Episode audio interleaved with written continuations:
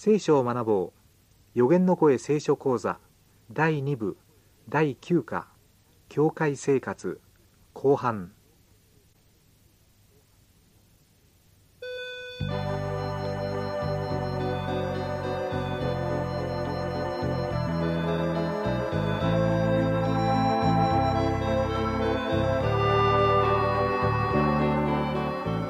お元気ですか？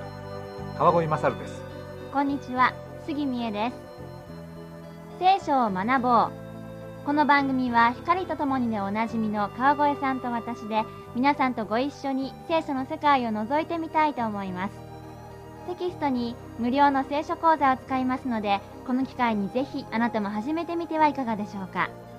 全24課で聖書をわかりやすく解説しています。この番組では1課分を2回に分けて進めていきますので1課分ご一緒に学ばれましたら聖書通信講座係まで答案用紙をお送りください。次の課をお送りします。また聖書講座は AWR のホームページ上でも同時進行で学べます。テキストお申し込みの宛先など詳しいことは放送の最後にお知らせしますのでメモのご用意をなさってお聞きください。それでは今日のテキストに早速入っていきましょう。今日は聖書講座テキストの第2部第9課教会生活後半です。それではいつものように聖書またテキストをご準備ください。日本聖書協会発行の聖書には口語訳聖書と新共同訳の聖書がありますがどちらをお使いくださっても結構ですさて今日は教会生活の中でも2番教会の儀式というところを見ていきましょうこの場合の儀式はね教会だけの儀式です。例えば結婚式とかお葬式っていうのはこれはキリスト教だけではなく他の宗教でもあるわけですからね。そうですね。はい。それではテキストは5ページですけれども教会の儀式一番最初はバプテスマですね。これは洗礼とも日本語で言いますけれども教会の中でバプテスマは結婚と似ているとよく言われますよね。似てること多いですね、はい、これはねこれはなぜかということなんですけれどもあの結婚をしたというですね最も強力な印といいますか証拠となるのは何でしょうか、えー、例えばある人が結婚式をして披露宴をしてハネムーンに行ってですねで一緒に生活をしている、はい、でもねこれだけではですね決定的なものではないんです。私たち結婚しましたという一番決定的なものこれは婚姻届ですよね、うんはい、これはもう夫婦である証明になるわけですよね。そうですね、うん、でもこれがもし出されていないとなるとお互いどんなに愛し合っていて共に生活していてもし子供を産んで育てているとしても社会的には夫婦とは認められませんからね。そうですね、はい、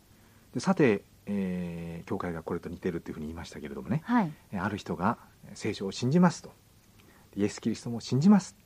毎週教会で礼拝をしていてそして教会のプログラムに熱心に参加していてもそれだけではね教会員あるいはクリスチャンとは言えないんです。では何が必要なのか、はい、自分が信じていること。それからね、えー、自分は神様に従っていきますというそれを心に秘めているだけではなくてそれを神様と人々に公式に表すことが必要なんですよね。公にということですね、はい、それが実はこのバプテスマであるわけなんです。えではそのバプテスマなんですがどのようにして行うのか形式について考えていきましょう。えー、一般的にですね、えー、教会では2種類やり方があるんですが、ね、はい、一番最初は体の全身を水につけること、まあ、浸すということですね。そして2番目は今度は水を部分的に使いまして頭の方に水を注ぐ。これは少量でいいんですよね、うん、はい。と2つあります。えでは実際聖書の方にはどのようにしてバプテスマの形式書かれているんでしょうか？今日も聖書を開いてみましょう、えー、今日は最初にヨハネによる福音書第3章23節を見ましょう。口語訳は139ページになります。新共同訳の方は168ページです。ヨハネによる福音書第3章23節。で特にあの水に注意してお聞きになってください。ヨハネもサリムに近いアイノンでバプテスマを授けていた。そこには水がたくさんあったからである。人々が続々とやってきてバプテスマを受けていた。ヨハネが人にバプテスマを授けていたんですけどもここにはですね水がたくさんあるっていうふうに書いてありますね。そうですね。こちらでは豊かにというふうに書いてありますね。なぜここで水のことが書いてあるのかですね、うん、では次の場所をちょっとおっしゃってください。はい、えー、今度はもうちょっと前に行きましてマタイによる福音書の3章16節ですね。口語訳聖書は4ページです。新共同訳の方も4ページです。では3章16節新共同訳でお読みします。イエス様がバプテスマを受けられたところですね。イエスはバプテスマを受けるとすぐ水の中から上がられた。その時、天がイエスに向かって開いた。イエスは神の霊が鳩のようにご自分の上に下ってくるのをご覧になった。さてここでね、水から上がるとって書いてあると、はい、何を表していますか？その前は中にいた水の中にいたということですよね。前提ですよね。でさてね先ほどの形式で全身を水につけるっていう方法があるっていうふうに言いましたけれどもね、はい、えー、日本語では洗礼これは洗うっていう漢字使っていますけれども外来語としてはバプテスマって言ってますね。で聖書が書かれたギリシャ語では言語ではねバプティーゾーという言葉が使ってあります。英語とちょっと似てますね。そうですね。でさてねこのバプティーゾーという言葉の意味ですけれどもこれは沈める浸すつけるというそのような意味があります。でイエス様が洗礼の時に、えー、ヨルダン川で川の水の中に、えー、つけられた沈められた。ですから、えー、水から上がってくるとっていうふうに、えー、書いてあるわけですよね。そうですね、えー、ではそのバプテスマの形式から考えてバプテスマが何を意味しているのかということもわかるんですけれども、えー、一回水に浸ってそして上がってくるわけですよね。ということは神様を知らないで自分中心に生きてきた古い自分それが水の中に浸されることによって一度死にますねそして、えー、今度は神様を第一として生きる新しい人としてよみがえってくること。これが川、えー、水の中から上がってくるということ。そうなんですね。これを意味するんですよね。そのバプテスマを受けることによってその人の生涯のそれまでの罪が全部許されてで自ら上がって出てくる時にね、うん、全く新しい人として再スタートを切るというそのような意味もありますね。はい。えー、それではですね「いろはの葉」バプテスマを受ける資格これについて考えてみましょう。はい。えー、受けさせてください。ってねもう誰でも受けれるのかそれとも何かこう資格があるのかですね、えー、結婚を例にとりますと嫌いな人と結婚するというのはひとまずいないでしょうね。嫌ですねああの人大嫌い。だから結婚する。こんなことはないわけですよね。はい、でこれと同じようにですねバプテスマを受けるっていう場合にはね、えー、キリストが好きになって私はキリストを自分の救い主と信じます。そしてこのキリストに従っていきますってねこういう決心した人が受けるわけですね、うん、ですからキリストを好きになるということそれから自分は何を信じているのかということがきちんと理解できないといけないわけですから、はい、ですから聖書を学ぶことによってその救いの真理の大切な部分を、えー、知るということですね、うん、でそして神様に従いますというそのような決心。これがバプテスマを受ける資格ということになりますね。はい。でこの受けるためにですねちょっと陥りやすい2つの誤りというんでしょうか。これあると思うんですけれども。牧師をしていましたね。あのこれよくありましたよ。はい、あこの人はってこう思う時ありましたけどもね。うん、まず第一にその十分に聖書の書いてあることイエス様のことをあまり知らないで受けたいというふうになってしまった場合、まあ、ただ雰囲気でねあキリスト教か、えー、教会かクリスチャンか素敵だな。じゃあ私も洗礼を受けたいとかね。でそのような場合には何を信じるのかどのようにして救われるのかもうそういう理解がないわけですからね。ですね。ですから、まあ、これは一つの陥りやすい危険です、もう一つは何でしょう、えもう一つは、まあ、聖書のことはよく知っているんですけれども完全な品性にそれから清い人になりたい。それになってから受けようっていう人、でその場合にはですね。もうそれは一生かかってもそのようにはなれない可能性はあるわけですよ、うん、ですからね、はい、やっぱりねキリストを知らなかった時と知ってからはね生活はもちろん変わらなければならないわけですけれどもしかしもう高いねもう完全清い人になってから受けますだったらもうそれは何て言いますか、えできないという可能性がありますね。ですから、うん、それが2番目の陥りやすい危険ですね。はいですからやはり聖書を学んで神様の御心とかその救いの計画をですねしっかり知る必要があります。では教会の儀式もう一つあるんですけれども2番目洗足生産式です。洗足は足を洗うというふうに漢字で書いてありますね。はいそして生産は清い晩餐の餐ですね。食事をすることなんですけれども。ではねなぜ足を洗ったりするのかですね、えー、その背景をちょっと話してくださいますか？はい。この足を洗うというのはイエス様が生きておられた時代のことなんですけれども、えー、皆さん最後の晩餐よく聞かれますよね、うん、であの場面で起きたことなんですけれどもね、えー、その当時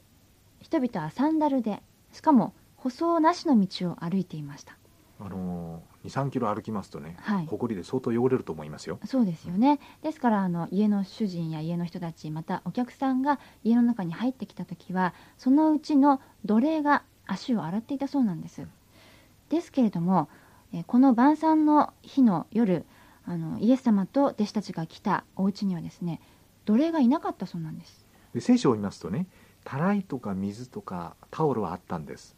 でもこの洗う人間がいなかったわけですよね。そうですね、ということは、まあ、奴隷の立場になる人が決まらなくてはいけなかったんですけれども。さて杉さんが12人の弟子の中の1人だったら洗おうとしますか？そうですね。日本には奴隷制度ないのでちょっと感覚的には分かりませんけれども誰かの役目だとしたら自分はしないかもしれませんね。あの夜の弟子たちはどうでした？弟子たちはですね当時あの聖書を他のところ読みますと弟子たちの中で誰が一番偉いかということを競い合っていた時だったと書いてありますので心の中で私ではない私ではないということで誰も洗おうとしなかったんですよねこの時。でイエス様がねその様子をずっと見守っておられたわけです、はい、誰も洗おうとしない。でその時にイエス様がですねもう彼らは分かっていないと思うわけです、うん、で今まで教えてきたこと大切なことはね使えられるためではなく自分は人々に使えるために来たんだと、うん、この人にね使えるということが大切なんだと。でそれでねもうもう言葉で教える時間はないと。でそれでイエス様が体を使って行動でこのことをしようとされたわけです。それであの神の子であったキリストが奴隷のですね役目を自分から立ち上がってするわけですね、はい、そして弟子たちの足を現れたわけです。さてこれについて聖書ではどのように書いていますか？ヨハネによる福音書を実際開いてみましょう。ヨハネによる福音書13章の14節と15節です。口語訳聖書は163ページです。新共同訳の方は195ページです。ヨハネによる福音書13章1415しかし主でありまた教師である私があなた方の足を洗ったからにはあなた方もまた互いに足を洗い合うべきである。私があなた方にした通りにあなた方もするように私は手本を示したのだ。で私がしたようにあなた方も互いに洗い合うべきだと教えておられるんです、はい、でそしてねあなた方がするように手本を示したというわけですね、うん、で今日ねあの道路は舗装されて車で教会に行って革靴履いていて足なんか全然汚れないわけですよね。でもやっぱりここで教えられているですね。そのお互いがこう争い合う気持ちですね。もうそういうのを全部洗い去って人々にこう使いなさいというわけでね。でそれをキリストがそう教えられたので私たちもそれに従ってやりましょうというのが戦争式ですね。はい。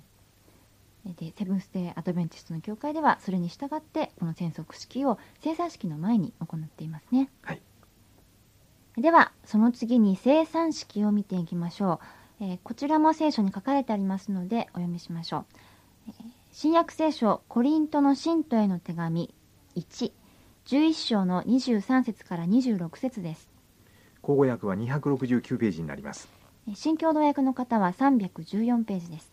コリント第一11の23から26私は主から受けたことをまたあなた方に伝えたのである。すなわち主イエスは渡されるよパンを取り感謝してこれを裂きそして言われた。これはあなた方のための私の体である。私を記念するためこのように行いなさい。食事の後杯をも同じようにして言われた。この杯は私の血による新しい契約である。飲むたびに私の記念としてこのように行いなさい。最後の晩餐はこれはユダヤ人がずっと守ってきていたですね。これは杉越の祭りの一部であったわけですね。杉越の食事をしていました、はい、杉越の食事というのはある決められたものを食べていたんです。でその中の一つは、えー、種なしのパンを食べる。でそれからですね、えー、ブドウの液を飲むというのがあったわけですね、はい、でその時のそのパンを取ってですねこれは私の体であるというふうに教えられ今度は杯を取ってこれは私の血であるというふうに教えられたわけです、はい、でさてあの生産式で食べるパンと、えー、ブドウの汁はですねイエス・キリストが人間の救いのために提供してくださった体と血それを象徴しているわけですねであの最後の晩餐の次の日に、えー、十字架にかけられて貼り付けで亡くなられたわけでしょ、はい、でキリストの体が裂かれ血が流されたわけですね。でその私たちの救いのためにキリストが身代わりになってくださった犠牲になってくださったその、えー、体その流された血これを忘れないように記念としなさいというふうに教えられたわけです、うん、それに従ってあのキリストの苦しみを忘れないようにというわけでですね教会では生産式でこのパンとブドウの液を飲むわけですね、うん、その罪のない方キリストが贖いの身代わりの死を遂げられたからこそ信じる者が救われるわけですしその贖いの死というものがなければ私たち人間は救われませんからね、うん、やはりそれをことを何回も思い出すということは重要ですよね。え今日は教会の儀式ということでバプテスマと戦則生産式について学びましたけれどもそろそろお別れの時間になりました。次回はテキスト第2部第10課教派があるのはなぜか前半を見ていきます。聖書を学ぼう。お相手は川越勝と杉美恵でした